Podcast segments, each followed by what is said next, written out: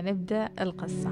مرت الأيام فخاف عم خلفان على الذهب اللي كان مخلنا معه في الغرفة.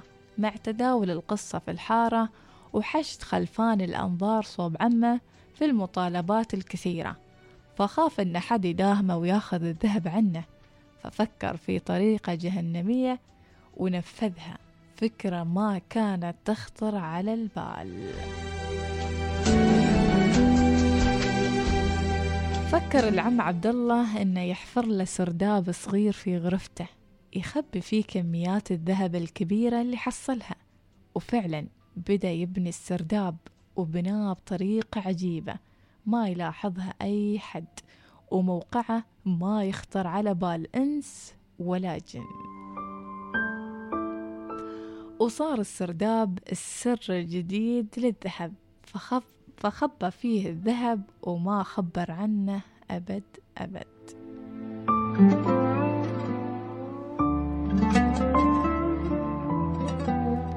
مرت الأيام والسنوات وشاءت الأقدار أن عم خلفان يصاب بمرض شديد ومرض خطير.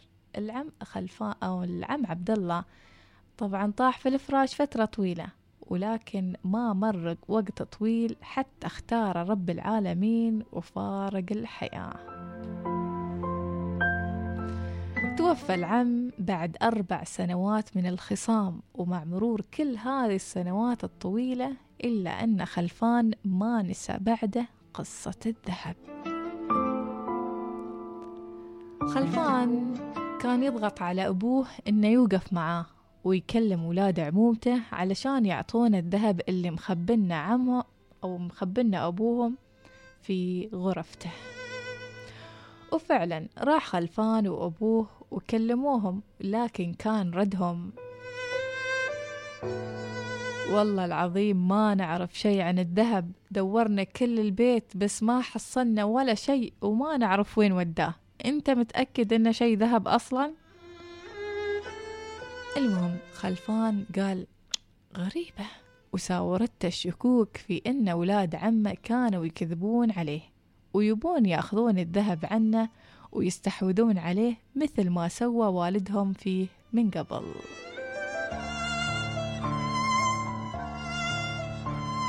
مرت الأيام مرت السنين وكان خلفان يحاول يحاول ويفكر فكرة ورا الثانية فكرة ورا الثانية كيف إنه يقدر يطلع الذهب من بيت عمه ويقول أنا متأكد إن الذهب ما طلع من هذاك البيت.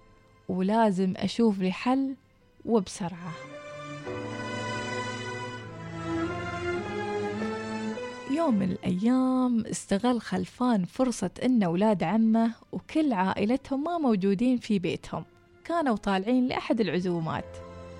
فتسلل خلفان بيت عمه وبدأ يفتش في كل بقعة في البيت.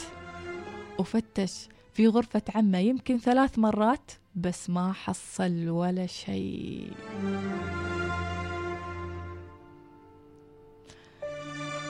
تعب خلفان من كثر ما دور وشارف إنه يفقد الأمل في إنه يحصل الذهب وكان على وشك إنه يرجع لبيتهم.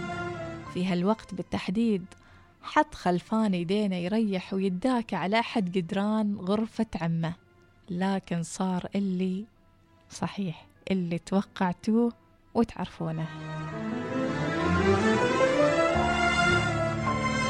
ارتعب خلفان في البداية عن اللي شافه والطريقة المحكمة لهذا السرداب. تزحزح الجدار على الداخل وانفتح الباب. وفي هاللحظة وقع الحظ حظ عقد جديد مع خلفان لما حصل الذهب في هالمكان الصعب الوصول له بعد سنين سنين سنين من محاولاته المهم جمع خلفان كل الذهب اللي هناك وطلع فرحان ونفس الوقت مرعوب ولكن يا فرحة ما تمت. لما طلع خلفان من البيت شاف أحد جيران ولاد عمومته. وهو طالع يلهث وخايف ويتلفت كثير يمين ويسار يمين ويسار. فشك في أمره. اتصل الجار على أولاد عم خلفان وقالهم تعالوا وينكم؟ لحقوا. شفت خلفان طالع من بيتكم يتلفت مثل الحرامي وماخذ معاه فخاريات ويركض صوب بيت أبوه. أولاد عمه رجعوا مسرعين.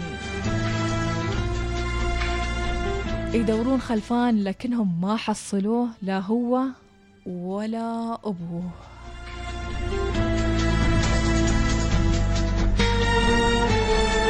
يا ترى إيش صار فيهم؟ وين راحوا؟ وهل هذه هي النهاية لخلفان ولا البداية في قصة الجديدة؟